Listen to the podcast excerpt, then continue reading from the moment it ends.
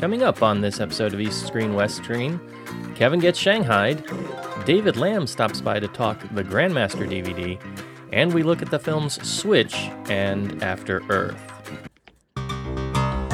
East, Screen, West, Screen.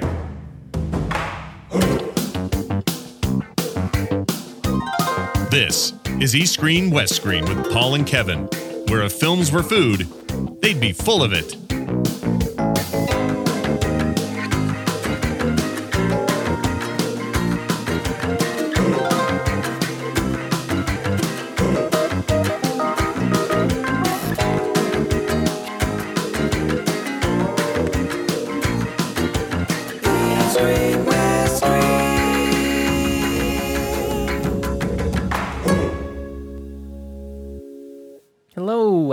To another episode of East Screen West Screen.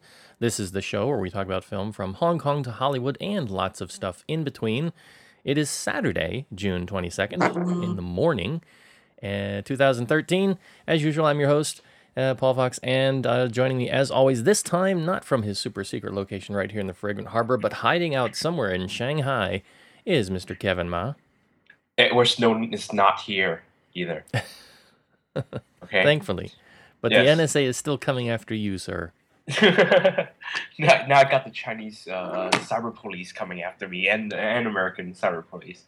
Uh, anyway, good morning. Good morning. Paul. Good morning. So this is a bit of an odd time for us. So uh, we're probably prone to make a lot of mistakes today because uh, it's very early in the morning, and we're not used to usually recording this early in the morning. Uh, I, I'm not much of a morning person. I don't know about you, Kevin, but uh, usually my voice is a, is a bit gravelly, and my brain is not fully clear when I'm getting up. I'm sort of in auto mode, just you know, sort of getting dressed and getting out to the bus and and heading off to Hong Kong Island to work. So when I do something a little bit different, it sort of throws a throws a wrench in my system, as it were. So I do apologize if we seem a little bit off, uh, but just bear with us, and we will make it through uh, this podcast. So how is uh, is my- my- Shanghai? Oh, I just want to say my voice is sexier in the morning. Oh, is it? Yeah, you, you've got you've got those nice uh, dulcet tones.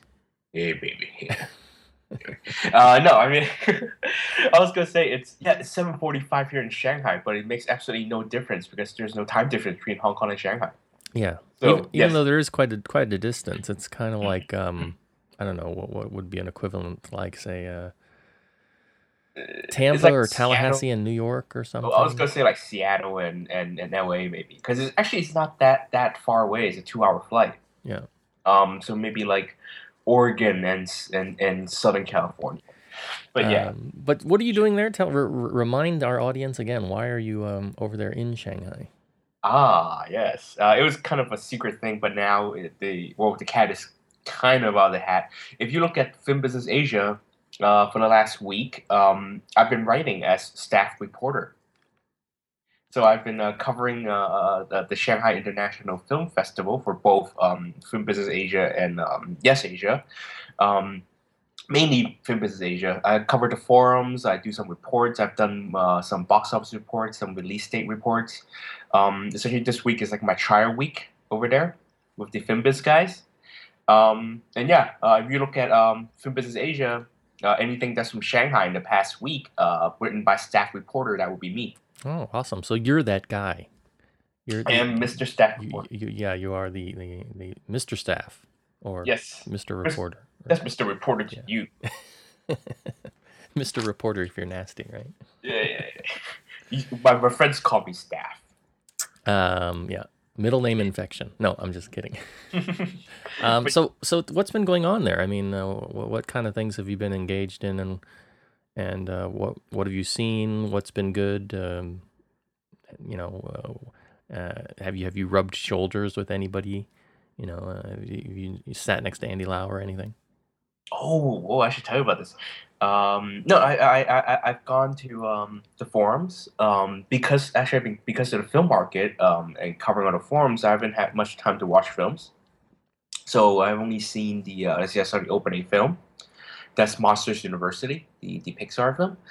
I've seen Dante Lam's new new film, uh, Unbeatable, the Nick Cheung and uh, Eddie Peng film.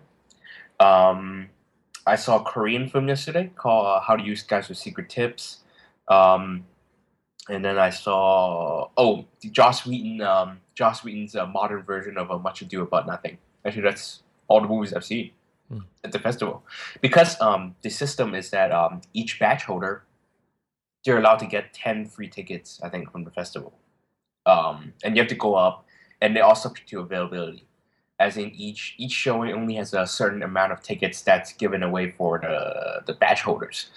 So actually, it's really it's it, it, a lot of tickets are, are have been sold already, sold out, and um, if you really want to get a free ticket, you have to line up at like eight thirty before the, the, the counter opens. And I never wake up that early, and I'm actually quite I'm always a little farther away from the from the desk. Um, so it's been like I just walk up to the to the counter and buy tickets. Um, so yeah, so I mean, the festival was a mess. Let's face it, the festival was a mess. Um, screenings are often uh, uh, uh, canceled or replaced at the last minute. Um, there are tons of uh, with the DCP, the the, the projection. Um, but um, yeah, so so I've actually been doing a lot of work. Uh, I've been hanging out with people. Um, even Paul, you're asking about celebrities. At the opening ceremony, um, I sat right behind Bai Baihe and Joseph Chang and Barbara Wong Mm. Because the cast of the the cast uh, because they have a filming competition and which means they went to the opening ceremony and um yeah I had a seat and I was right behind uh Miss Bai. Quite Does she look as good in person as she does on screen? She's quite radiant. Yes, she's quite radiant. Um, uh, but the only problem Did, did she have a token gay friend with her? Uh, I, what they do say, some do say Joseph Chang is gay. Okay, there you I'm go. just saying, but uh, um, but you know, unfortunately, I had to sit behind Barbara Wong and the director of Passion Island, Kam Kwok Leung, to Oh. get there. but so, yeah, so the- that's like a that's like a, a a commentary sandwich right there, right? Right. I should tap. I should tap uh, uh, uh, uh, Kam Kwok Leung on the shoulder and ask him, dude, for the DVD of Passion Island, why'd you take out the pissing scene? Why? Why? But I'd be banned from the festival forever. So, um, but yeah, uh, at the and at the opening ceremony, I saw Andy Lau. I, I seriously, I, I've seen Andy Lau like three times this year already, like too many times, right? Um, I've seen Andy Lau. I saw uh, Tsui Hark had the won the uh, outstanding achievement in uh, Asian Cinema Award there, um, and Oliver Stone won the uh, Lifetime Achievement Award. And if you read my stuff on Film Business Asia, um, they held a forum. They did a little talk together uh, past uh, last week and Tuesday, and where they exchanged um, a few things, uh, including you know a lot of politics, of course, and where Johnny To throws Hong Kong under the bus. Uh, that's a great quote. Apparently, everyone is saying it's a great quote because Johnny To essentially says, um, uh, "Hong Kong has been part of China for 1997. So why do people still hang on to Hong Kong cinema as this identity? You know, this this obsessed with this identity of Hong Kong cinema. Um, you don't hear people talk about Shanghai cinema. So why hang on to that? That's what he said, Hmm. not me. Um, yeah. So so it's been interesting. Uh, just just read my work on uh, Film Business Asia um, to see what I've been uh, watching there. And like I said, the festival is, is a messy, but you get a feeling that the people here really like films. They that you know I went to a, a screening at three thirty yesterday in the middle of the afternoon. It's a Korean film, and you wonder, you know, do these people just want want want to sit somewhere in an air conditioned room, just watch a movie, or do they really care about the movie? But they they really reacted to the film. They really loved the film. They were laughing. They were clapping. It's they still they they clap at end of screenings. Um, and you know when the when festival works, um, these people, you know, I think the audience are genuinely uh, likes movies, and the festival it's a rare opportunity to bring films that wouldn't wouldn't usually get shown in in cinemas. Um, so it, you know, i if the administration improves, um, it could be a really, really great festival. But right now, um, and, and I still recommend it. If you can, you can come here. I would still still say come here. But um, there's still a lot of problems, and apparently they i- i- it's not going to be improving soon. But um, but no, the festival itself. Um, I I think I think Shanghai people is great, and I mean Shanghai the city is great, and and the fact that they embrace this festival as they have for the last twenty years, I think that's also a great thing. All right. Well, I hope to have a chance to get out there one of these years. Uh, maybe if uh, I get lucky, I'll be able to, you know, be like you and uh, sit behind uh, or sit in front of a Kam Kwok Leung. Sit behind Bai Bai He and Yeah. all those- Um, all right. Well, yeah, we will. Um, we'll, we'll definitely plug you plug your brain for uh, some of your thoughts on things like uh, Monsters University and Yeah. other stuff later. Um, but right now, you are on a gag order um, for that. 'cause Dante I, want to I want to get out and watch that before we talk about it. the Dante Lam film is good. The Dante Lam film is good. I'll just say that. Mm. Dante Lam film is good. All right. So um, that's going to be it for our news section for this week. Again, it's a little bit of a short section because we are on sort of a, an off schedule today. Um, we'll have, hopefully have some more standard news for you guys next time. Uh, for now, let's get on and talk about some film. East, ready, west, train. Ho, All right, and so speaking of Andy Lau, we've got an East screen uh, from Andy this week, and that is the film called Switch. Now, you Oh, may God. have heard. yeah, you may have heard the the dissent coming from Kevin over there in Shanghai, and you may have heard uh, if you pay attention to Chinese cinema on the interwebs, um, there's already been some reaction uh, to this film that's been sweeping through um, various sites and blog spaces and what have you you. can hear so the scent coming from China. All of China is, is hating this movie, and you can smell it. you, uh, well, we're gonna we're gonna throw in our two cents here into the ring. So Kevin, why don't you start off with uh, with us and uh, tell us about Switch? No, how could you do that to me? I have to, I have to, I have to decipher the plot now. Oh my god. Wait, what? There was a plot? Exactly. Why'd you do that to me? Um, yes, Switch is, uh, and I'm just throwing out as what I think I know. Uh, Switch is a big, flashy action film from director Jay um, who apparently is uh, quite the the rich man. Um, he he invests. He's a producer mainly. Uh, he's produced uh, films like Fit Lover, and I think even the, the film before that, uh, I forgot it was called The Love, I think but it's his directorial debut and his own company. And um, I don't know sure how he found the money, but he found the money. Um, the film is uh, stars Andy Lau as a uh, what's his name as a, a Jin Han, a, a super secret agent working for uh, Hong Kong Customs, which is weird. I- This is kind of this, this is mildly racist because it's saying that Chinese people are so good at piracy and breaking custom law that they need secret agents at the customs agency. It's really strange. But yeah, anyway, he's um and he's an anti-smuggling special agent who is assigned um by F to um to head an operation to retrieve um, a painting called the uh, Dwelling in the Fuchun Mountains, which is a real painting, by the way. Um, the, the, the painting is apparently separated uh, in half, and then it's supposed to um, come together again. It's like the One Ring coming together again at this at this museum in Taiwan. But then uh, one half uh, one half was was stolen by one of the, the smuggling groups. There's a British smuggling group and a Japanese smuggling group because Jay Sun was too lazy to come up with names. Um, and the, the painting is missing, and then like Andy Lau has to go and find it or something. but meanwhile, uh, he he has to hide the fact that he's a secret agent from his wife, played by Zhang Jing Chu, who is actually a, an insurance agent um, uh, for a company called PICC, a real insurance company, by the way, um, who is also actually doing the same thing, who is trying to retrieve the, the, the painting because, um, because of course, his job. And, um, and also, Andy Lau, Xiao Jin Han is also being uh, kind of stalked by this femme fatale um, played by Lin Chi Ling. Um, her name is Lisa, I think. Um, who apparently who apparently seduces uh, Andy Lau with costume changes. Yes. Very strange. Um, but actually, she in, in truth she works for Yamamoto, the the super evil Japanese um, smuggler, uh, played by Tong Dawei.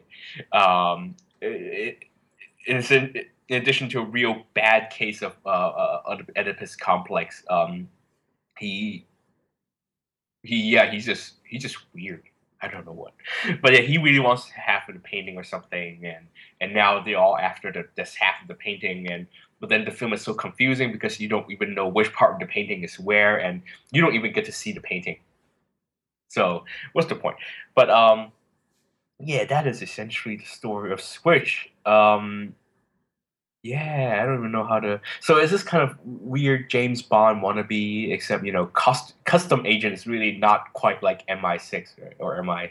Is it MI6? I think so. Yeah. I think that was yeah. It's not quite MI6, right? Or it's not, or it's not quite like Impossible Mission Force. Um, it's like Tom Cruise, Impossible Mission Force, James Bond, uh, MI6, Andy Lau, Hong Kong Customs. Um, just a really strange uh, idea. Um, lots of lots of money spent on locations. The film was filmed, I think, in Taiwan and Dubai and China. Um, so it really is trying to be this this new secret um, secret agent franchise, I guess, uh, for China. Um, and then they ruin it with really choppy editing. You don't know where they are half the time. You can't even see the locations and the art direction half the time. Um, this really extravagant sets, um, especially the Yamamoto. Yamamoto is a, a, a layer, layer, I guess, a layer, um, I guess. It has these, you know, really um, weird. This woman who swing around on, on rope, flying around and crap like that. It makes absolutely no sense. Um, and the editing makes it so that you can't really see any of it uh, because it's so choppy. Um, although to add that actually the Hong Kong uh, version of the film is uh, nine minutes shorter um, than the mainland version, and I've been told that the they the Hong Kong company actually hired another editor to re-edit the film. So um, there may be uh, some stuff that was uh, cut out of the the Hong Kong version that made it seem choppier.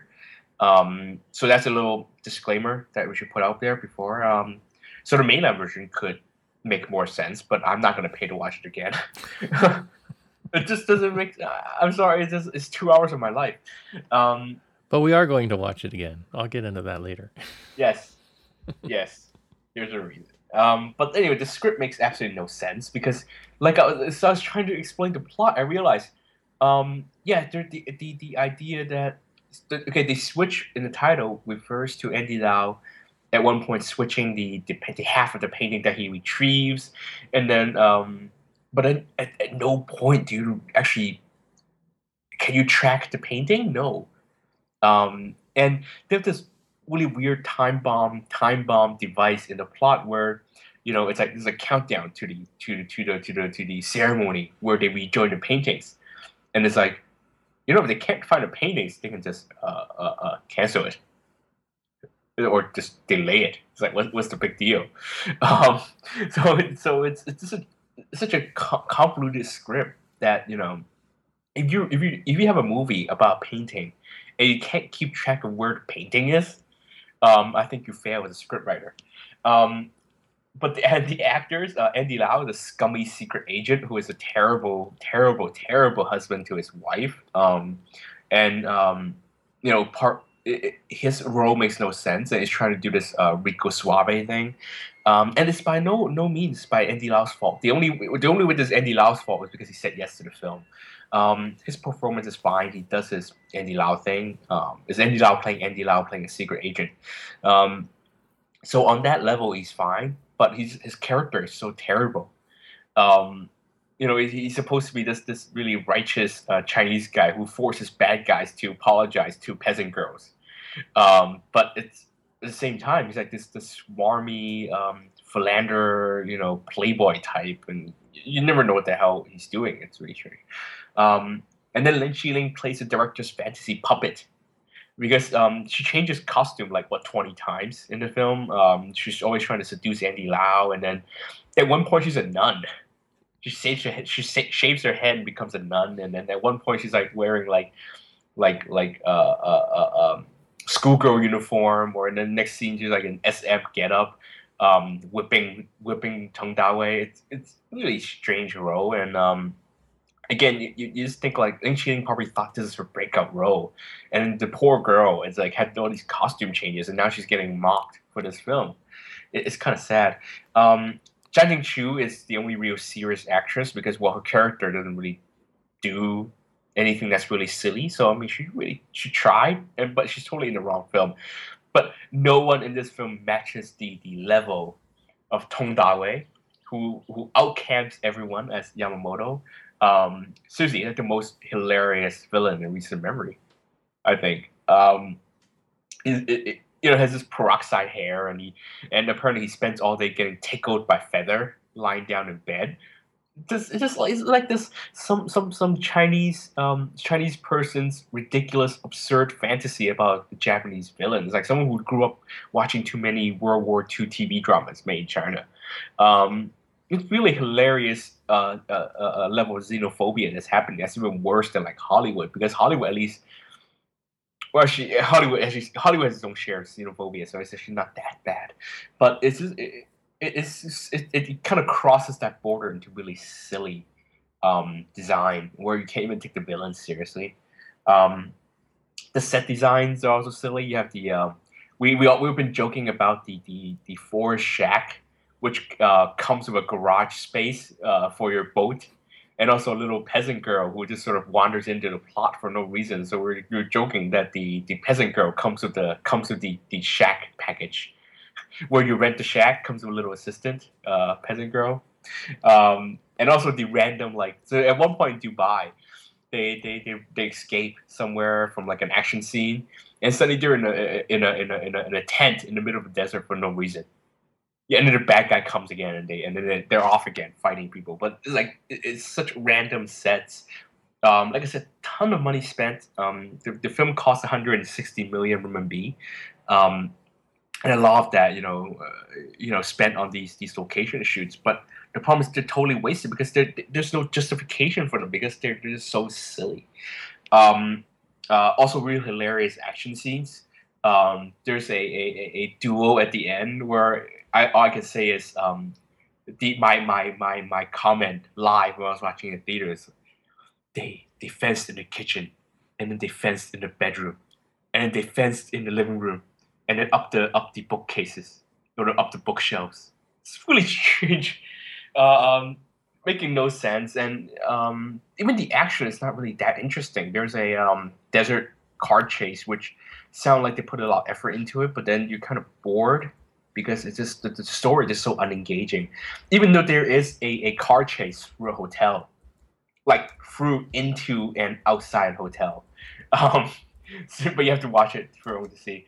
Um, it, it's you know I, I'm a big fan. I'm a fan of bad films and I'm a fan of trashy films, and you know I see the value in them. But the thing is, it crosses the line from trashy fun to trash by having really convoluted plot and self-righteous sense of xenophobia um, it takes itself too seriously. I think. Uh, I know some people will say, "Oh, it's you know, it's trashy. It's supposed to be trashy. It's it's supposed to be bad." But no one spends this much money to make shit. I mean, sorry, crap.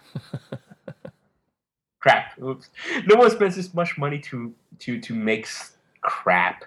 Um, and you know to but and and it totally doesn't feel like it's a film that's not worth taking seriously. Yeah, but I you, you think that Jay Sun really is trying to make like this big Hollywood blockbuster on a Chinese for China, but it comes off as completely like it reminds me what Hong Kong was trying to do to Hollywood, and and the really bad results that resulted from it. Um, and this is not going to help Chinese cinema.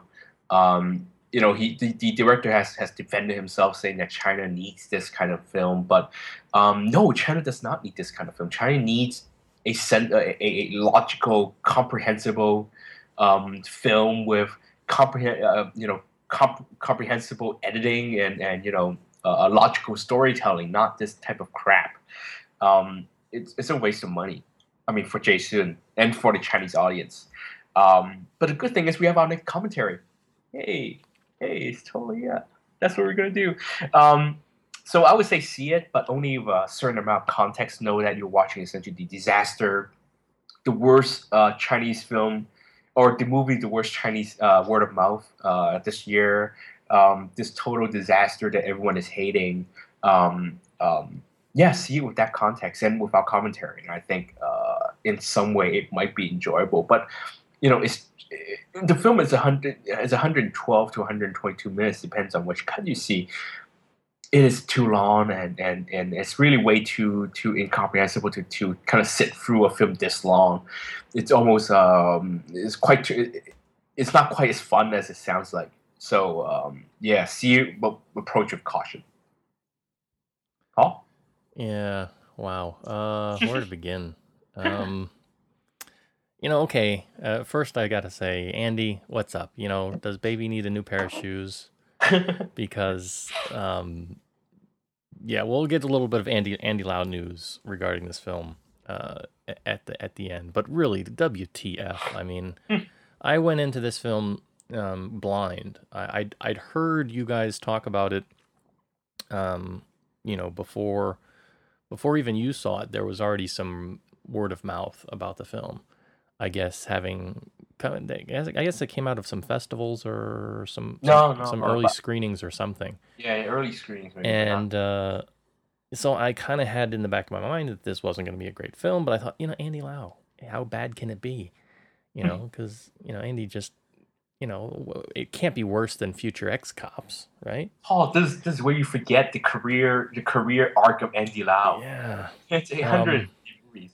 So yeah, and and I just went in and it was I was at an interesting screening because I was in there. I was like the youngest guy in there because it was a morning screening, and it was just all senior citizens, Uh, and the the place was packed. They were there. They were there to see Andy. Um, but boy, I mean, this was just eh, bad. Does not describe this film. I think that the director Jay Sun, um, I, I think what he did was he sat down for a weekend marathon of James Bond and Impossible Mission films while he was jacked up on Red Bull and no sleep and went immediately into production of this film. That's how he made it. That's that's the only thing that, that can explain the, the the the mismatch that is this film in, in in hmm. terms of, of the way it's put together. And it's interesting that you say that the Hong Kong cut is different, that it's got a it's a different edit than the mainland cut. I'm kind of curious to see the mainland cut. How much worse can it possibly get? Apparently, it um, makes more sense. The plot makes a little more sense. Maybe I don't know. If not, if that's not the case, if he wasn't jacked up on Red Bull after no sleep and movie marathons when he made this film, then he should never be given the money to make another film again ever. Even if he's using his own money, somebody should just say stop. um, and you know, because what you have here is you have all the elements for for these kinds of films. James bond impossible mission you know spy films that use a little bit of sci-fi tech in places and and really go over the top. And they can be fun and they can work you know. So you've got a lot of the same plot devices. You've got your stolen painting or your stolen thing whatever it is. And and you know it, we've seen films where that have centered around some famous piece of chinese art or you know i think of the movie like um uh what was the movie um was it swordsman and the swordsman series where it was like the secret scroll that had the you know that, that got stolen from the palace and can teach people to do the gender changing kung fu and stuff. And you know so it's like everybody was chasing around for that. Who had it? You know who didn't uh, at certain points. And so yeah that's a fine plot device when used well.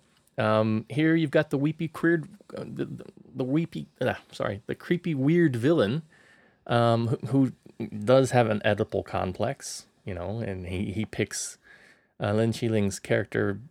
I guess he grooms her because she looks like his mom for some weird reason. Yes, I forgot Um, about that. you yes. know, and and and so okay, and we've seen weep, you know, weird, creepy villains like this before. You know, it's a standard sort of James Bond kind of a thing.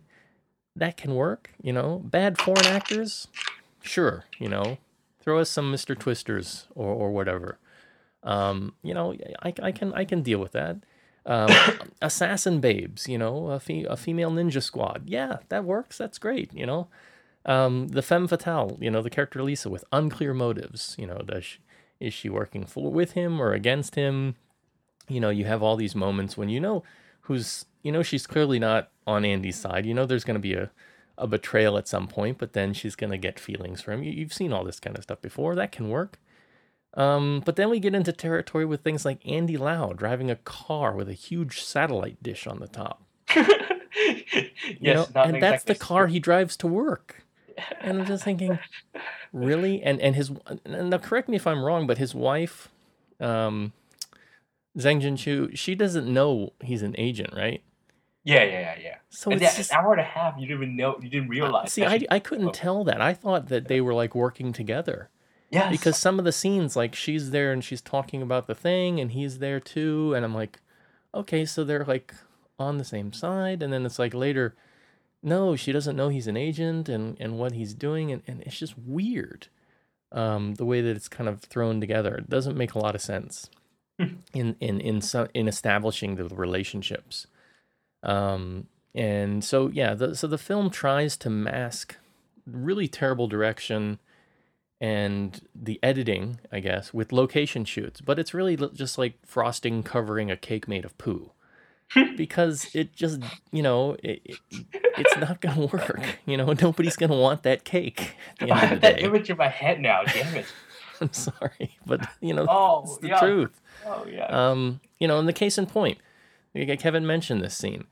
Um, there's a character there. There's a there's an action sequence that I think takes place at a hotel or a hospital. I don't remember where. Um, and a character gets shot, and there's a chase. So you've got a character's being chased, one character's shot, and they're running away. The next scene, they've apparently gotten away, and they're in the desert, right? Because this this sequence is happening in Dubai. So the the next scene is in the desert in this tent that's just there in the middle of nowhere. It's like they stopped and is it a convenience tent? Is it a 7-Eleven tent? You know, I don't know. It's not why is it there? And they just stopped and inside the tent is a little bed and the person who shot's kind of like laying on the bed and it's like, "Oh, is it, is going to be okay? It's not going to be okay. What's going to happen?" But then they're still being chased. You know, it's like, oh, the guys are the, the, the, the guys are coming. We got to go. We got to go. Well, why did you stop there? you know, it's not a Red Cross tent. It's not a medical tent. It's just this tent with a bed, so they can like stop, talk, have this scene, and then go. You know, let let, the bad guys catch up a little bit. It's just weird. Um, and that tent also comes with a, a, a random uh, Arab uh, Arab minion. yeah, there's a mi- That's exactly. There's a guy just you know, I think he had a camel or something standing outside. It's like, you know, yeah, set the stereotype scene so that we remind the audience that yes, they're in the desert and this is somewhere in the Middle East and and and it's, you know, it's just the convenience tent. That's what it is. convenience Um, tent. It's you know, it's just so weird. And then the the the, the best thing, okay, is you've got these moments where Andy Lau is doing his thing from his command center. Now, what is his command center? It's a room with an exercise chair. Okay, it's it, it, it is. It's like a it's like an it, it's an exercise chair. It's one of these all-in-one sort of Nautilus chairs. You don't really notice it unless you pay attention, but that's exactly what it is. And in this exercise chair around him, he's got this virtual display, sort of like Tom Cruise in Minority Report. And so he's just sitting in the chair, you know, like he's just done a couple reps and then he's moving data around. And I'm thinking, this is awesome. All he needs is for a little, you know, for, for a little toilet to be on that seat. And he doesn't have to go anywhere. He can exercise, he can go to the bathroom, he can he can surf the web, he can do it all right there from this awesome command chair. So um yeah, so that's the future folks. Uh, right there in in this movie. Uh, Kevin also mentioned the climax. The climax is this scene where, um, you know, the the main two characters have, you know, sort of are starting to fight it out, and like many, you know, sort of classic movies, you know, the the villain has a, a particular expertise in something, and so in this case, it's fencing. but they don't just start fencing, okay? Because Andy's there, and you know he's there. He's confronting the villain the villain and Andy actually take the time to change into fencing costume. They're not in fencing costume. The villain throws Andy a fencing helmet, and Andy's got like this. I, I, it's like a black suit or you know something. But in the very next scene, they start fencing. Andy's got the full white fencing uniform on with the helmet. So they actually eh, took the time to say, "Yeah, this is this very important moment where the you know these two." Uh, these two nemesis are going to fight each other, but they're going to be nice and, and they're going to put on the fencing gear. It- It's a gentleman match. yes, and then they proceed to fence on bookshelves. Here, there, and everywhere. Yeah, they climb. They they physically climb up vertical bookshelves and are fencing on a huge bookcase in a, like a this massive library. I'm like, what? Nobody fences that way. you know, I, I took fencing for for a little while. My fencing instructor would kill me. You know, if you ever thought of of doing it that way, it's just not going to work well. Um, so yeah, I this film is just wow. The, the I'm not even going to rate this film. I'm simply going to say, as Kevin said, coming soon to an East Screen West Screen commentary near you. Um, and and that's it. I mean, if you're if you're gonna watch the film, it it's it's gonna be for the commentary because uh, this is this is totally commentary worthy. Uh, I will put into I will put into perspective how badly this film has been received. Okay, a week after it came out, the word of mouth has become so bad, and in- in China, they cleared out essentially um, eleven days for Switch to take the top spot at the box office because Superman doesn't come out until then, right? Um, theaters were so quiet that they not only have to have Superman ready for the twentieth, which has always been there, they moved up the Jet Li film by a week because they figured, um, well, one because the tiny times is going to be huge, and two, people are so desperate for movies because no one is going to movies for the last week, so we had to put up the Jet Li film up there too, so people have choices. Mm. Have other movies to see. That's how bad the word of mouth is. People just aren't. People just stop going to the movies. Period. It was like some of the lowest. Um, it had some of the lowest uh, total box office days while Switch was in cinemas because the word of mouth was so bad people didn't want to see it.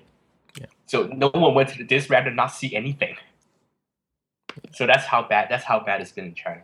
Well, so there's been a couple articles that have come out, and and this is a just a tiny bit of news to go along with this film. This is coming from uh, JayneStars.com, and it's actually the the source of the article is uh, from uh, um, ettoday.net, but it says that um the the title is called uh, Andy Lau admits Switch had a bad script. Um, it says that while he's attending the Shanghai TV Festival to promote the upcoming film Blind Detective with uh, Sammy Cheng and Johnnie To, um, he answered some questions regarding the poor reception of the film.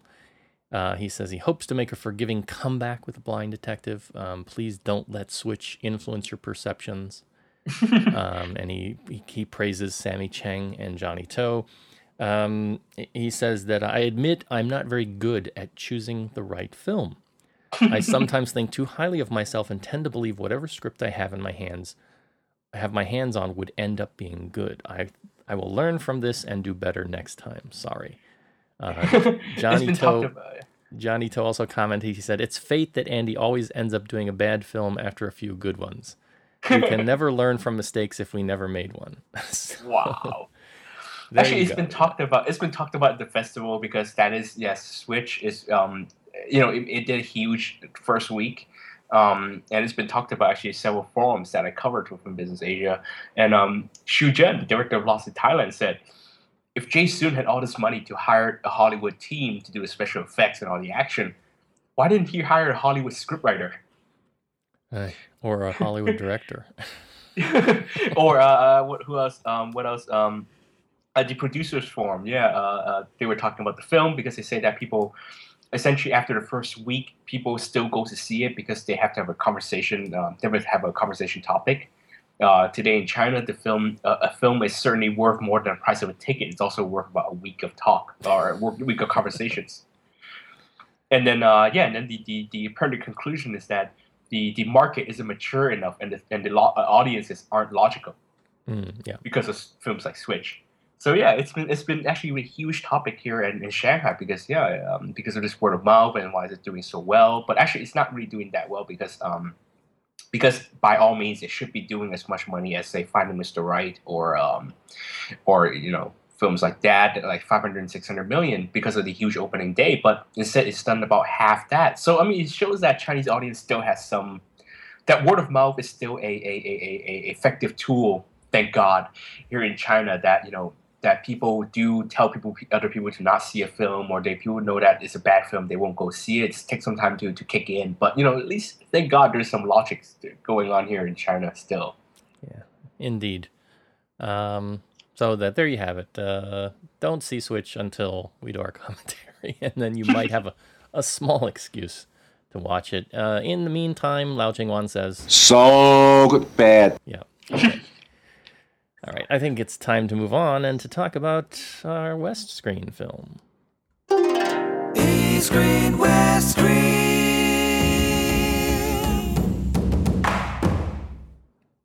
All right, so one from one bad film to another. Um, this Ooh. week on West Screen. Oh wait, here we go. I am going to be talking about the film After Earth because uh, Kevin had more sense than I did, and uh, he avoided this one like the plague. So, um, After Earth is the latest, uh, the latest uh, experiment if you want to call it that. um, no, it's the latest film from director M. Night uh, Shyamalan, who um, he co-wrote with uh, Gary Whitta. Uh, this is uh apparently based on a story idea that came from Will Smith, um, who stars in the film, and it takes place in the future. Um, and after uh, you know, basically what's happened is is at some point in the future there's an environmental catastrophe, and it forces the human race to abandon planet Earth and to settle um, out in space on a new world uh, called Nova Prime or something like that.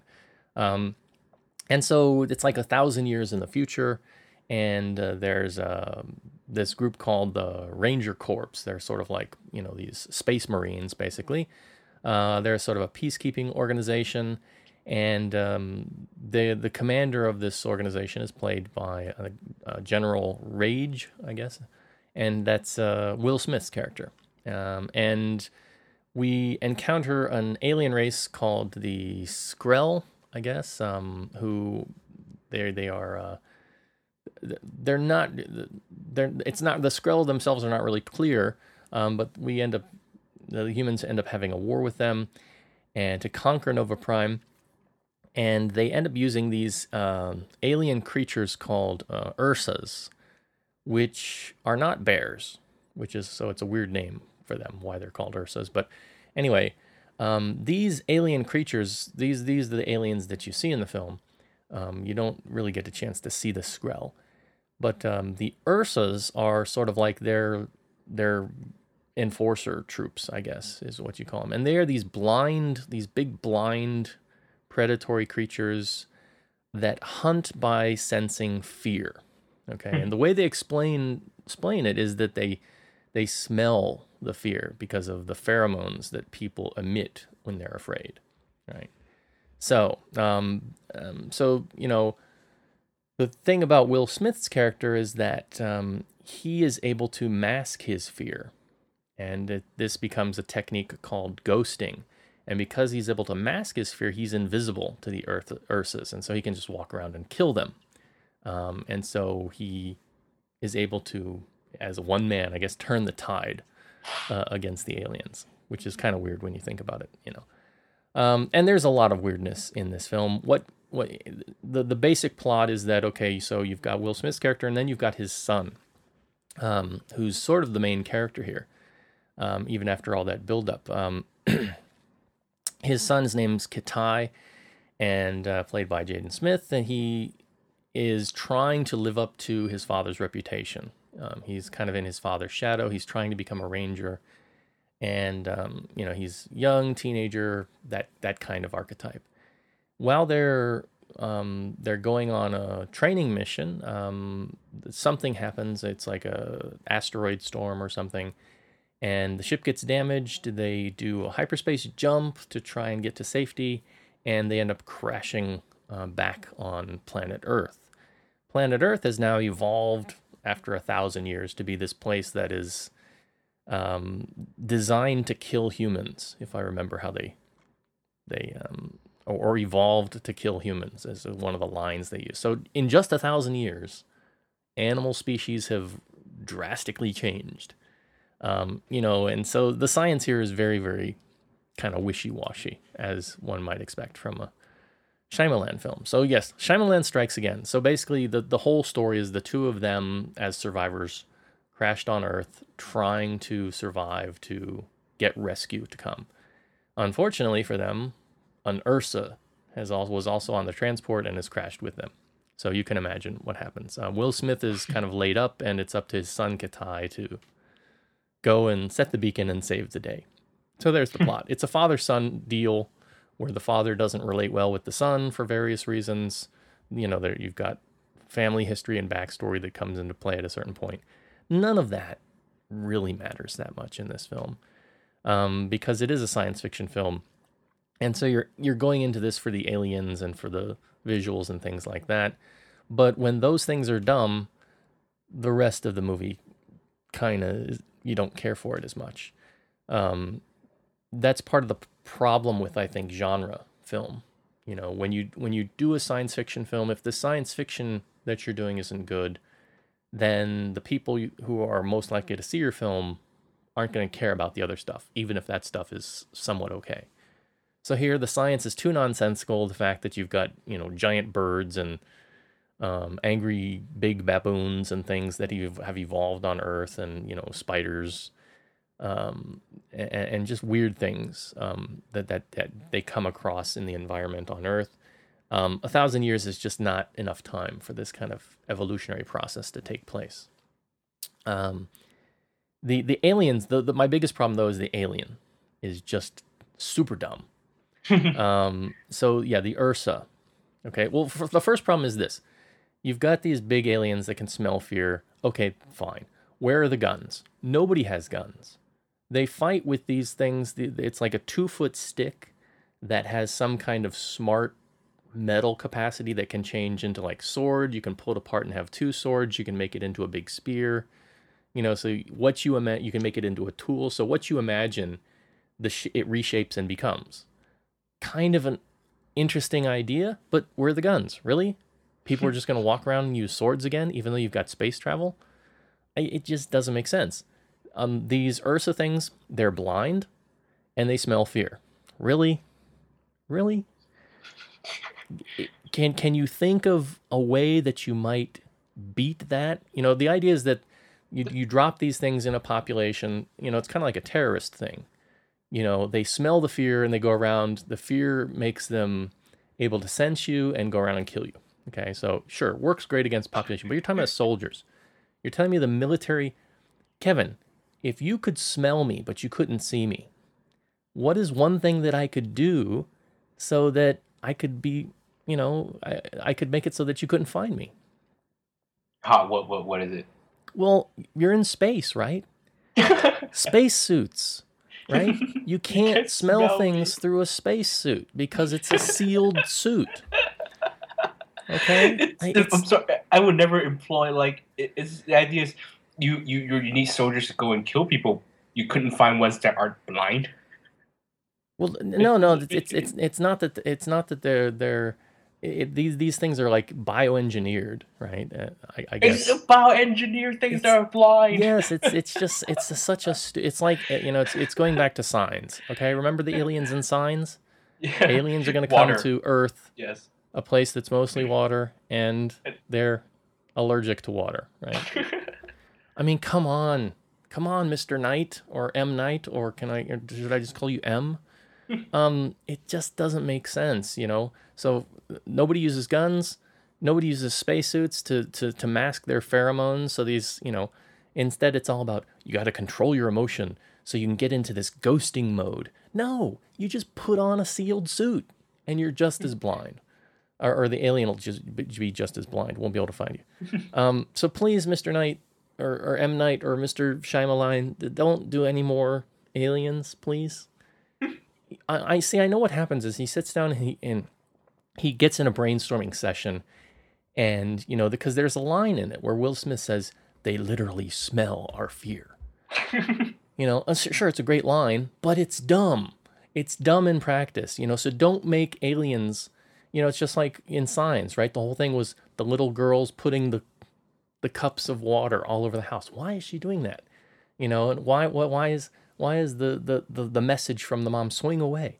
You know, it's it's because that's the trick. He's building the whole movie around that trick, even though the rest of it doesn't make sense. So here's the trick: ghosting, smelling fear. Build the whole movie around that, even though it doesn't make sense. um, getting past a lot of that is is not too hard because Will Smith. Will Smith is awesome. You know, he's he's he's very stoic in this film. He it's not a dynamic role for him, and again, it's not really um, a big role for him. But I still liked him in the role.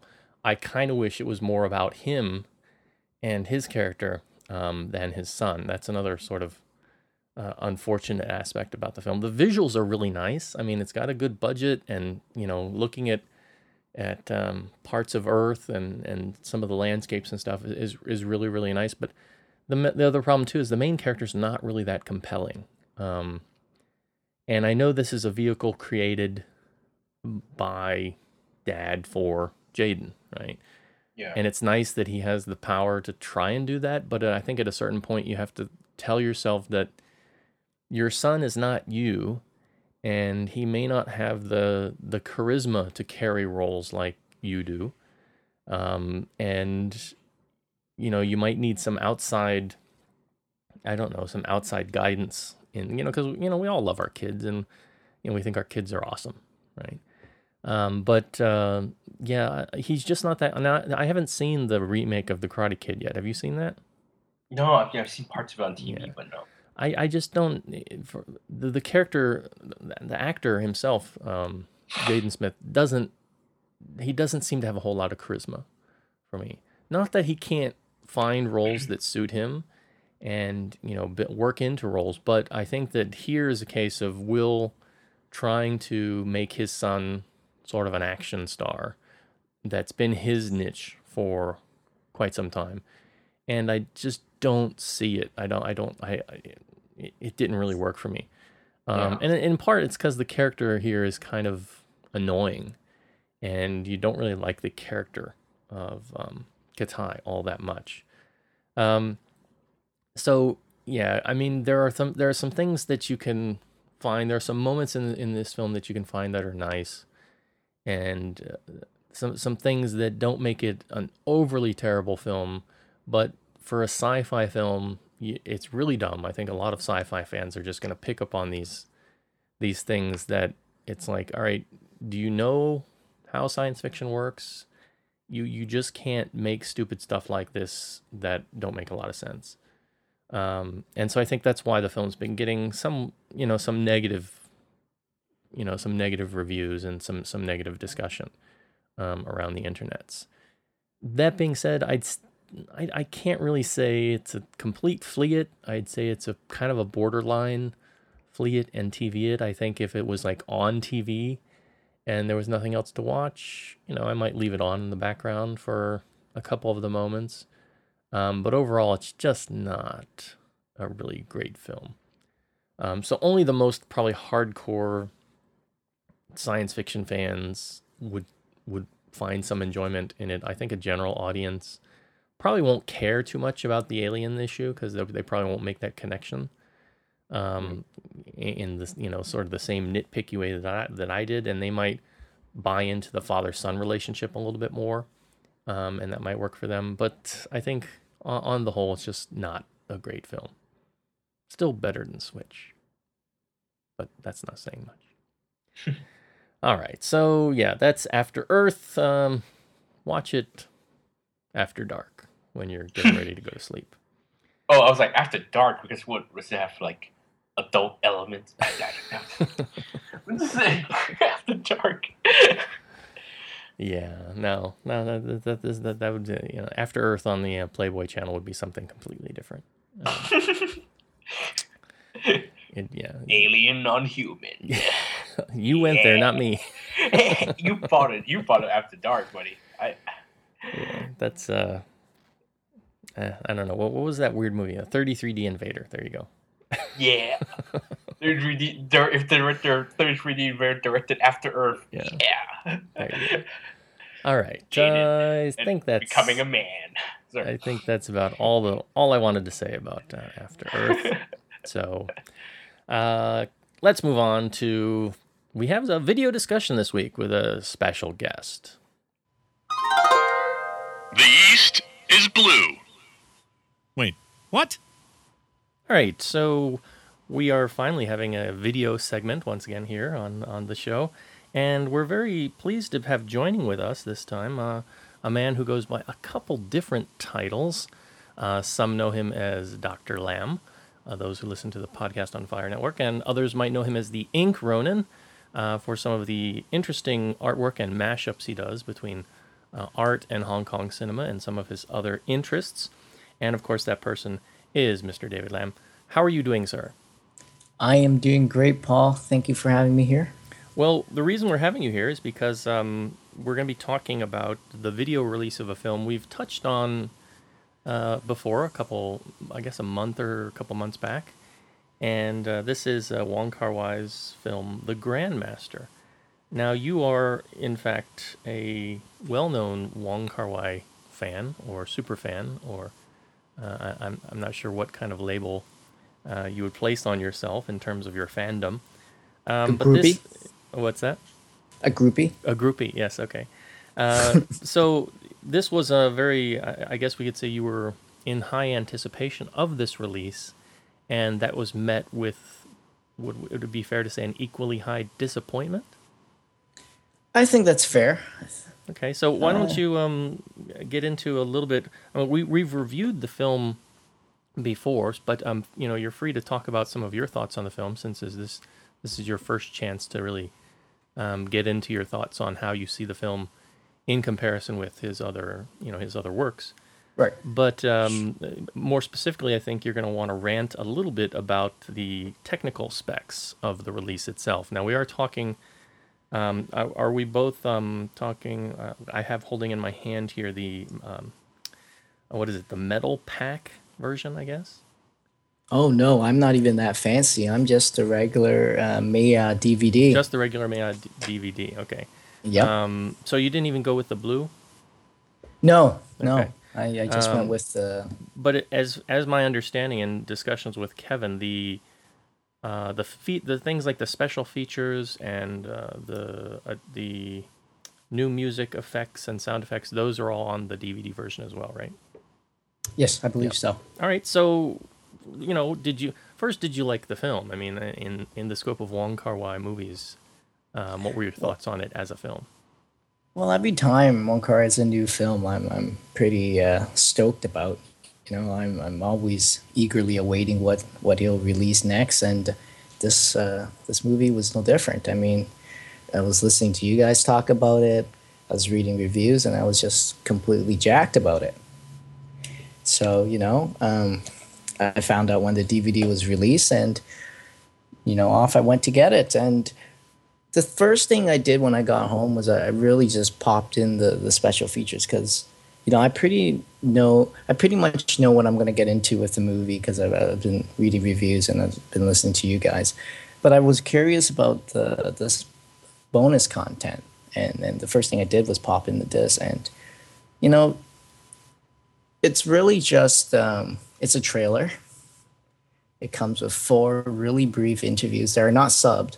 Now, um, I'm plu- I'm pretty fluent in Cantonese, but um, three of the the interviews are conducted in Mandarin, and there was no subs, so that uh, that was pretty much useless to me, and and that was about it. And it's just baffling that they they needed a second disc for uh, bonus content that was just so so uh, limited and um, yeah, it's, it's just disappointment. You know, I that I've been a fan for such a long time. We all know Wong Kar Wai spends hours and hours and hours and hours shooting. So like there there shouldn't be a, a you know a In- in- lack in, of this case, it was years and years and years. of shooting, absolutely. right? Yeah, absolutely. I mean, one would think just- that he's he's he's amassed a great deal of, you know, NG footage and has talked with people in various Right. interviews over the years. So you would think this this uh, uh, you know of the movies that come out of Hong Kong, this one would be rife for special features. Absolutely. Like, you know, what happened to the, the infamous uh, unused footage for Days of Being Wild? You know, I'm still waiting for a criterion on that.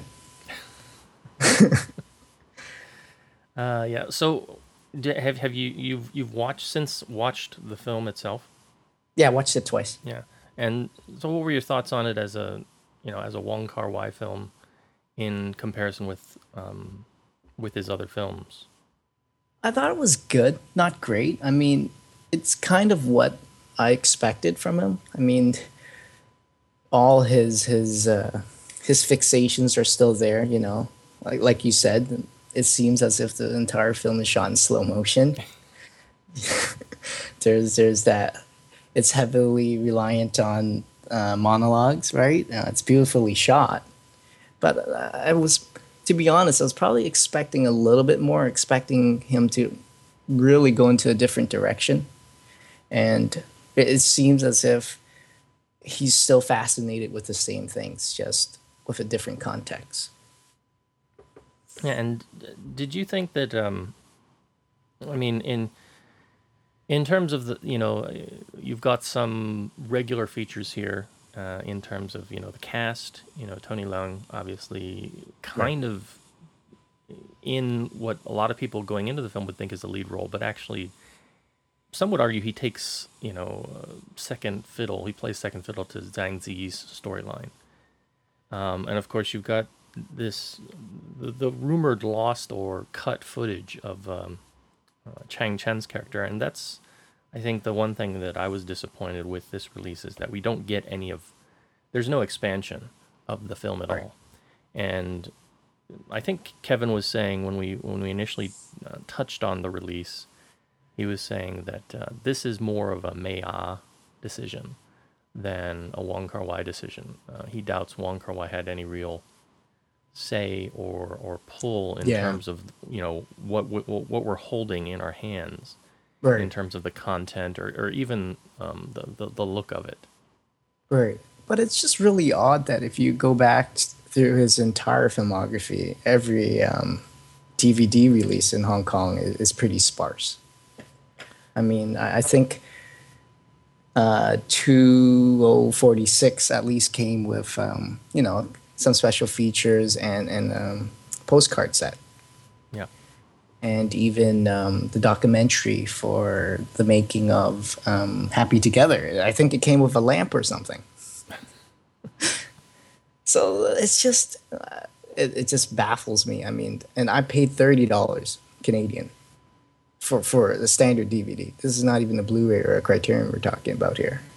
Yeah, that that is. Um, I, I was I would say I was expecting more, but when I heard the release date, I was very surprised because it was it was like many Hong Kong films. It was basically, I mean, there. are- I think uh, I was at the shop, one of the local stores yesterday, and they had just released uh, the Wong the Wong Jing movie, uh, Princess and Seven Kung Fu Masters, and that was that was literally, you know, just after Chinese New Year, and it's taken this long for that film to come to a, a DVD release. It seems like the Grandmaster was shoved out in a much shorter time frame. Right. Um, and I know that there's going to be other versions. And I think Kevin said that uh, when he was over in France, that uh, he picked up that there is a there is a uh, French uh, steel book. It's actually going to be a steel book, not a metal pack. Um, that is coming, you know, later in the year. Um, are you an avid collector? Are you going to be, you know, getting every version of, of this that comes out, or do you think you will uh, hold off? Well, for a while? it's it's kind of like an addiction. I mean, for Chungking Express, I probably own four versions, including the VHS. Um, with this one, I'm not sure. I'm not sure if I'm gonna, you know, get another copy because I've seen a lot of the, the special features online, and I just really wanted it to be collected on a disc because uh, I know that the specials online are, are not going to last forever. They're probably just going to disappear sooner or later and it seemed like the perfect opportunity to just have all that on the disc, right? Yeah, definitely. Um, I would say definitely. A you know, it, it. I'm not. I wouldn't. I don't know. Do you think it's a money grab? Is is that uh, were they just trying to, uh, uh, you know, build off of the theatrical release to pick up pick up more cash while people were still talking about the film? It certainly feels that way. I mean, and now I don't buy a lot of Hong Kong DVDs, but um, the Johnnie To stuff and the, the Pang Ho Cheung stuff, I, I definitely get. And those are usually pretty loaded with stuff, with specials as well. I mean, you know, uh, Pang even has like commentaries for all of his movies, pretty much. Yeah, it, it- for this release, it definitely feels like a more of a standard, um, regular, you know, n- non-auteur based film release. Right. Um, and I do have a, I do have quite a few discs. I would say that uh, follow this model where they've, you know, they've got uh, the movie on one disc, and then they've got you know special features on a, a second disc. But the special features will be, uh, you know, a making of, which really isn't a making of. The the making ofs they do now are basically these five minute to eight minute little slots that they've actually created as promotional material to play on the buses here. um, you know, they play. They have these you know TVs on the buses for people taking long bus rides, and they play all kinds of um, commercials and uh, and they have interviews with celebrities So and this is basically more like a montage. Yeah, it's it's you know it's just like uh it, it they they have it it's that's called the Roadshow channel or something, um, but they have content that's specifically created for for these, and a lot of times there'll be these you know short, you could kind of call them making ofs, but it's more like showing uh, a trailer of the film mixed in with a couple interviews of people working on, on the film, but you know th- to sound like an old man here, the the, the old back in my day uh, kind of ideas that I remember when making ofs used to be 20 or 30 minutes long. And they used to show a lot of a lot more behind the scenes stuff. Uh, you know, now it's like you're you're lucky if it's trailer length in some cases. I'm thinking more of the actual uh, Stephen Chow's trailer for the, the, the initial trailer for um, Journey to the West Conquering Demons was more of a sort of a behind the scenes look, you know, showing a couple shots of the actors working with Stephen Chow and not really even showing any actual scenes from the movie yet because they hadn't done the you know the final processing. And so Right. now you get things like that and they call it a making of and I feel it's a little bit cheapened in, in some ways. Uh, absolutely. Um, and you- I you- think we can all. Sorry. No, go ahead. I think we can all agree that uh, a, trailer isn't, you know, shouldn't be part of some special feature, right? It shouldn't be considered a special feature, nor should the, the data bank. I, I don't know anybody that goes through that. Like, I, I, well, I, I do.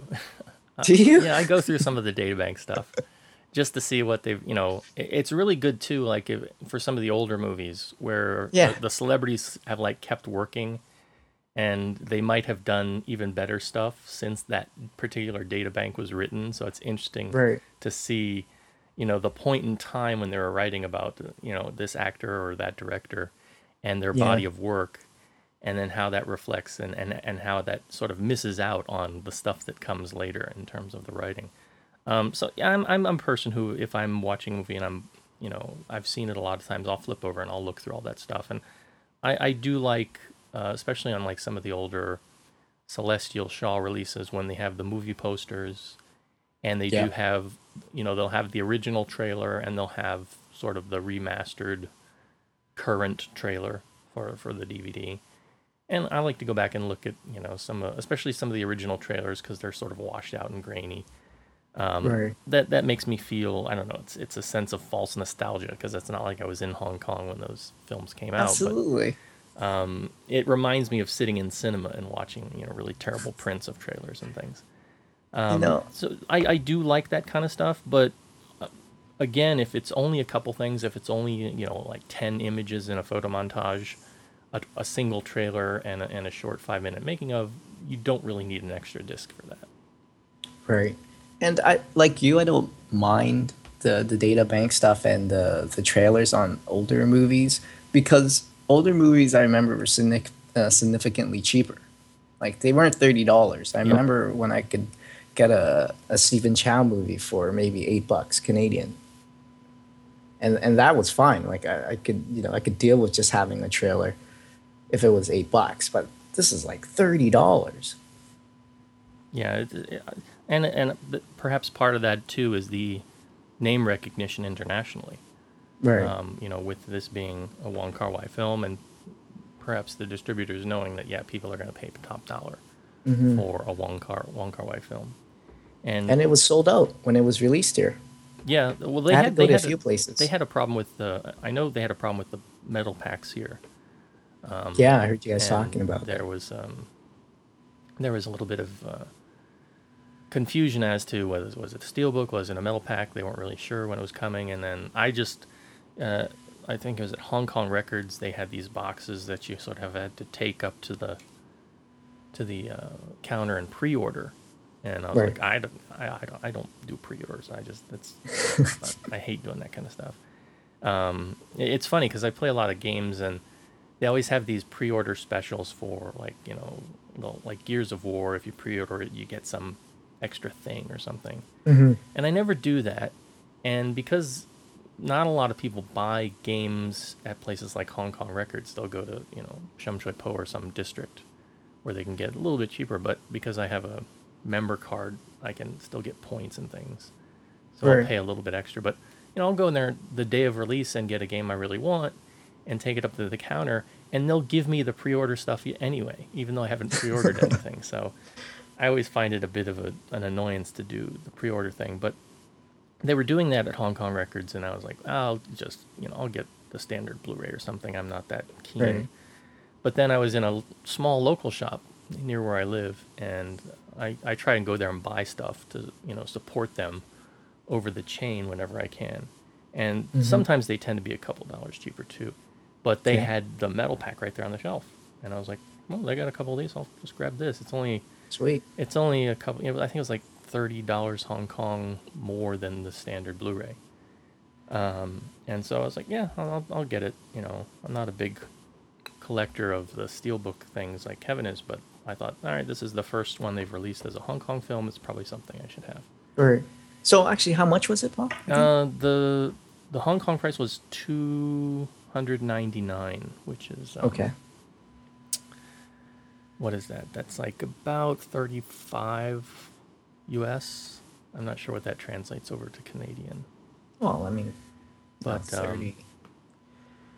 Yeah, I think it's, it's it's probably not over 40 bucks, right?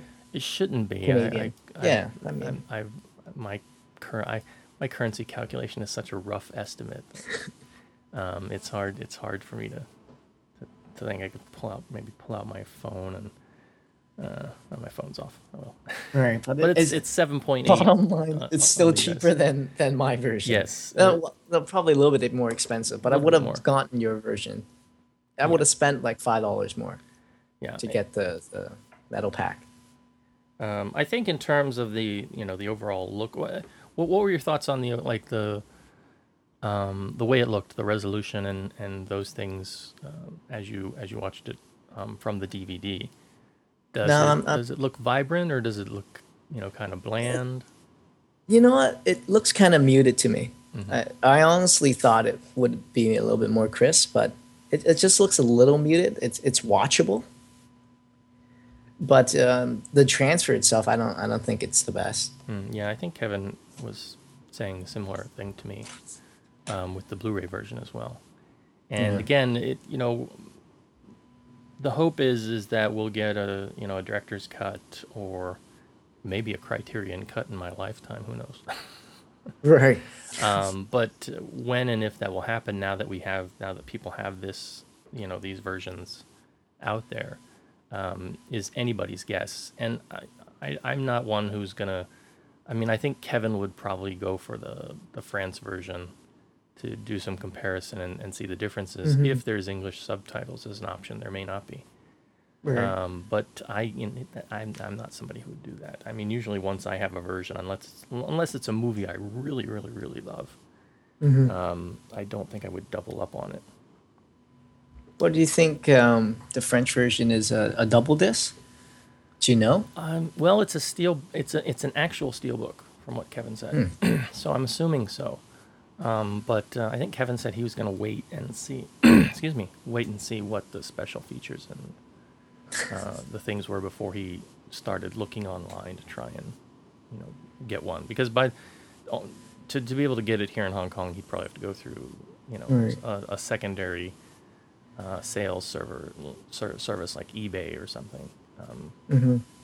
unle- unless he can get it through I don't know Amazon France, but I don't think he Right. speaks French well enough. Maybe he has some some contacts now that he's been over there. So, well, so Right. yeah, I mean, uh, I think it's uh, it's still a film people should see, although Sure. perhaps not at at uh, you know the expensive price point that uh, a lot of distributors are are out there, uh, you know, releasing it for, and it's definitely you know something to wait for if you're somebody who wants to you know who wants to have special features or who wants to have more interviews or a director's cut possibly um, which which is probably the one thing as i said that i would that would motivate me i don't know if it's the same cut with a few additional special features i don't think i'd go for it but if Right. if they come out with a cut that includes, like I said, the Chang Chen footage and, and some other stuff that's actually in the narrative, then I think I'd be more motiv- motivated to. Uh, How did? Sorry, how did you feel about um, his character, uh, Chang Chen's character in the in the film? Did you feel like it was just that his introduction was a little too abrupt and his his, I, his I think it's, I think he's the abrupt? he's the most uneven character. right? and I think it comes down to the fact that they, you know, there there's apparently significant, more significant footage that's out there that was cut from the film. So it, in, It- in some ways, it feels like, you know, does it's you're not really sure why he's in the film because these, these this other footage has connections with other characters, that that now you don't see. So it just I'm- seems a bit weird, you know. It's like, at Yeah. one- at one point he's in a barber shop, right? And I'm like, Right. you know, what's what's going on with this? What- what is what does this have to do with Ip Man? You know, or, or, I agree with you. So, um, I I think he's one of the more intriguing characters. yeah, and- definitely, definitely, and and I, that's the thing. I want to know more about him, and there's just not a whole lot there. There's not a whole lot of meat there. Right. But I think it would have almost made sense just to even cut his character out completely if this is the cut you're going with. Yeah, Because you, it- it you, just you feels- done that, but then you'd feel really bad for him because apparently he Right. spent a lot of time training. You know? Yeah. and even now you don't get to see, uh, you know, Chang Chen the actor spent, you know, rumored to spend uh, uh, so much time training that I actually think Became he's gone out champ. and he's competed and and won Yeah. won some things since, and you, of course you don't get to see a lot of that on on the screen. Well, I don't know if you noticed, but um, Chi Lim is in this movie as well, and he's in it for maybe fifteen seconds. Yeah, there. You know, there's so many. Um, there, there's quite a few cameos that it's just easy to miss uh, at points, and I think Kevin was pointing out uh, some of these ideas to me too. Um, yeah, that it's it's it's definitely a film that takes multiple viewings, but unfortunately, I'm not I'm not a Wong Kar Wai connoisseur, so I can't do multiple viewings of Wong Kar Wai in a very short period of time. You know, you give me Wong Jing, yeah, I can watch a Wong Jing film, you know, as an at, during afternoon tea, no problem. But uh, Wong Kar I'm the exact opposite. yeah, it's it's like no, I've got to be in the mood, and I've got to, you know, I've got to have uh, nothing on my plate in terms of you know work or other things I have to get done, so I can just free up my brain and focus. Right. Um, so yeah, but um, yeah, I definitely need to go through it a couple more times and and pick up on. Uh, there, there's definitely a lot to pick up on.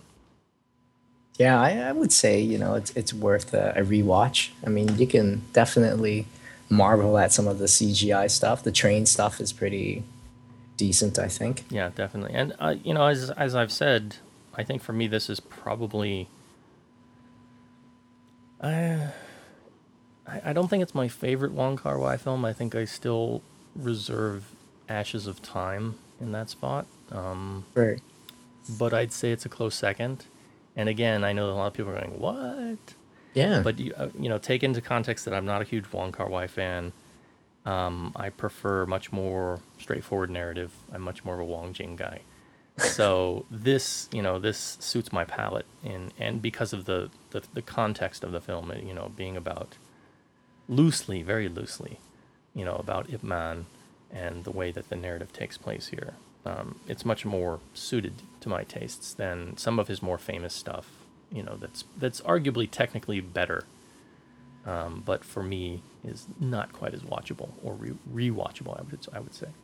I would have thought uh, for non Wong Kar Wai fans, uh, the movie would be Chungking Express that people go to. You know, Really? it's quick and easy. It's yeah, poppy. it's quick and easy, but I think that it's a little bit. Uh, it, I mean, it, it's it's. It, don't get me wrong; it's a great film, but for me, it's a little bit too too too rough. I would say, in terms of in Hmm, terms of um, you know what it's doing and the, the the- character associations and things. It was br- brilliant for its time, and it's it's an absolutely brilliant Hong Kong film but, but it's not something I don't know. It's not something I find overly entertaining in terms of a narrative. So, but that's just me. You know, I know that Right. uh, that's up there on many many people's Wong Kar Wai list. Well, how about um, as years go by, has your uh, your man crush Andy? Yeah. I don't know. Andy's in Andy's in hot water right now because of his last movie. Oh, Switch. Yeah. Oh gosh. That's Have, uh have you seen it yet? yes, and that's coming up on the next episode, and that's definitely going to be a future commentary. So I can't wait. that uh, can't tells a lot right there. Well, didn't he even admit that the script wasn't yes, uh, the yes. best? Yeah, there was an uh, there was an article that came out uh, on uh, a couple sites a couple days ago said, yeah, that's pretty bad script. I admit it, um, but he did it anyway, and so God love He's him. a trooper. Yeah, yeah, he is. Um, Well, he got paid too, I suppose. yeah, baby needs a new pair of shoes, and I know what that's like. So it can't you can't blame the guy for find trying to find works. But you know, apparently we have a blind detective coming up um, next month, and so that's apparently much, much, much, much better from everything that I've heard. Well, so. I heard that that's you know it's, it's not what you expect it to be. It's it's not really a, a crime thriller. It's more Yeah. of a, a slapstick kind yes, of. yes, that's what I've heard too, and that's why I'm much more excited for it. Um, I think when I got initial, I, th- I think the problem is is people hear blind detective and they associate mad detective, Right.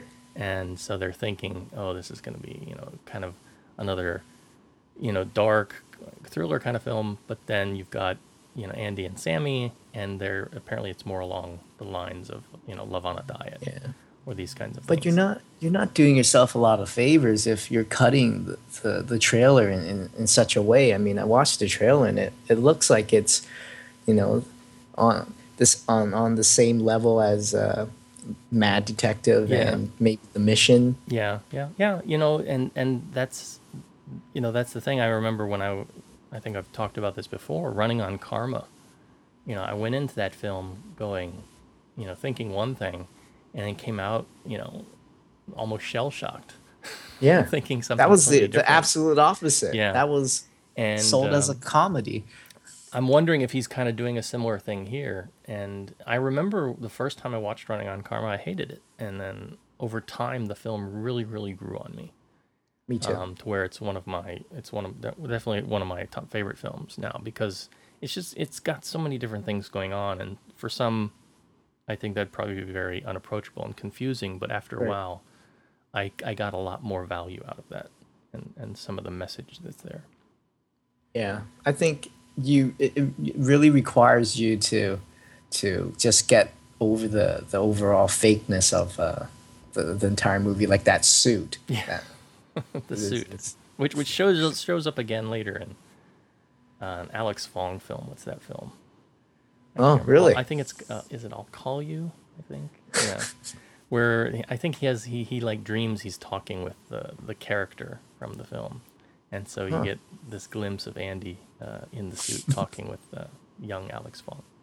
It's actually Andy in the suit. Yeah, yeah, yeah, Oh, really? yeah. But it, the it's of course it's just for like one scene, so it's not Sure. It's not as the suit's not quite as uh, you know as detailed as it originally was.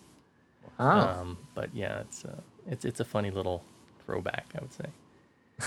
um, all right. Well, uh, so the final verdict for you for at least this version of the Grandmaster would be to you know skip. skip skip it. skip it. Yeah, skip Wait, it. wait for another wait for another version. Wait until it gets on YouTube or something. Watch the movie on YouTube or something. no, you know when I bought this movie, I I went to a mall to get it, and I purchased it, and then I went next door, which is a shop that sells bootleg DVDs, Mm-hmm. and they had the same exact version. They had this. It had the the slip case even, Mm-hmm. same exact slip case, and it was for two bucks. Mm.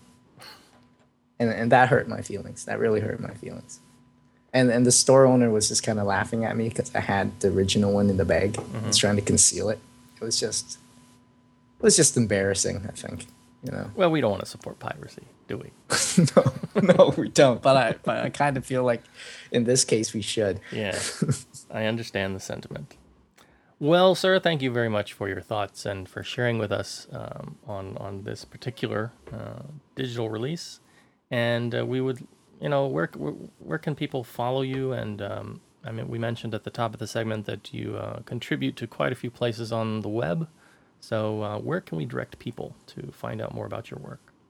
Well, first off, uh, thanks for having me here, Paul. Um, you can find me on drawing is a dead art.wordpress.com. That's mainly the place where I put up all my artwork. It's usually uh, Hong Kong centric. Sometimes I'll go uh, and, and do some Hollywood related stuff, but mostly it's Hong Kong stuff.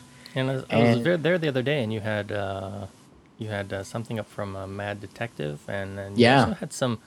Is that like a Wong Kar Wai style uh, postcard series that you did, or uh, something? The postcard series was actually for a local musician. okay.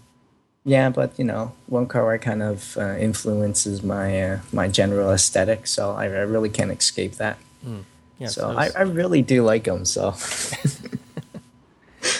so some really good stuff, especially if you're a fan of Hong Kong cinema. Um, over on All that right. site, um, go check out his uh, his moment of romance uh, image where he uh, captures uh, Andy and Wu Chien Lien together. yeah, and um, I would say if, if you you're not tired of me ranting, you can go over to Podcast on Fire, where uh, I, me along with Tom and Ken, we talk about uh, Hong Kong movies. Yeah, you guys are on a sort of a classic movies series, which has really, really been excellent. And it's, Yeah, I've been listening to those, and it's really gotten me motivated to go back and watch uh, some of these old films that I haven't seen in ages. Well, that that's good to hear. I mean, I'm, I listen to your podcast. You, and Kevin talk all the time. I mean, you know, Yeah, it's uh, we're we're not, we're not as uh, we're, we're, we don't do as much research as uh, Ken does over there.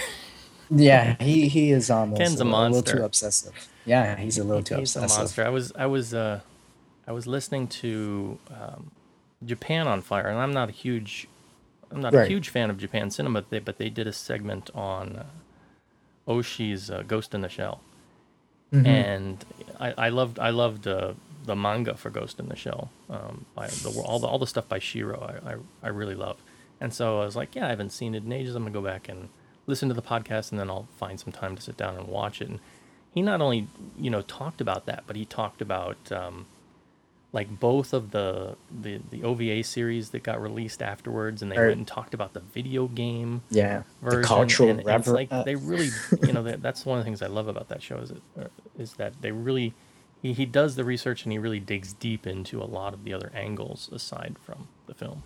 yeah. It's almost as if he goes to IMDb. He looks at the entire cast list and he just comes up with a bio for each and every person that was involved with the movie. Yeah. I think. Um, so really good stuff. If you've never, if you're into Asian cinema at all, and you're not, uh, you're not over there listening to those guys, you should be. yeah, check us out. All right. you know. Well, thank you very much. Uh, thank you very much, David, for stopping by, and we hope to get you back on the show in the very near future. For Well, something. thank you, Paul. Yeah.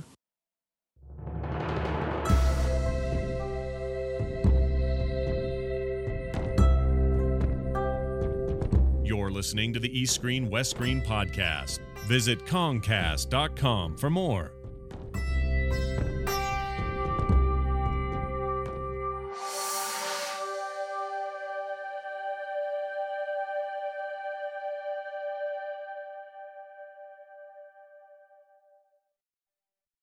All right. So let me again say a big thanks to David Lamb for stopping by to talk with us a little bit about his thoughts, his rant, if you will, on the Grandmaster uh, DVD release.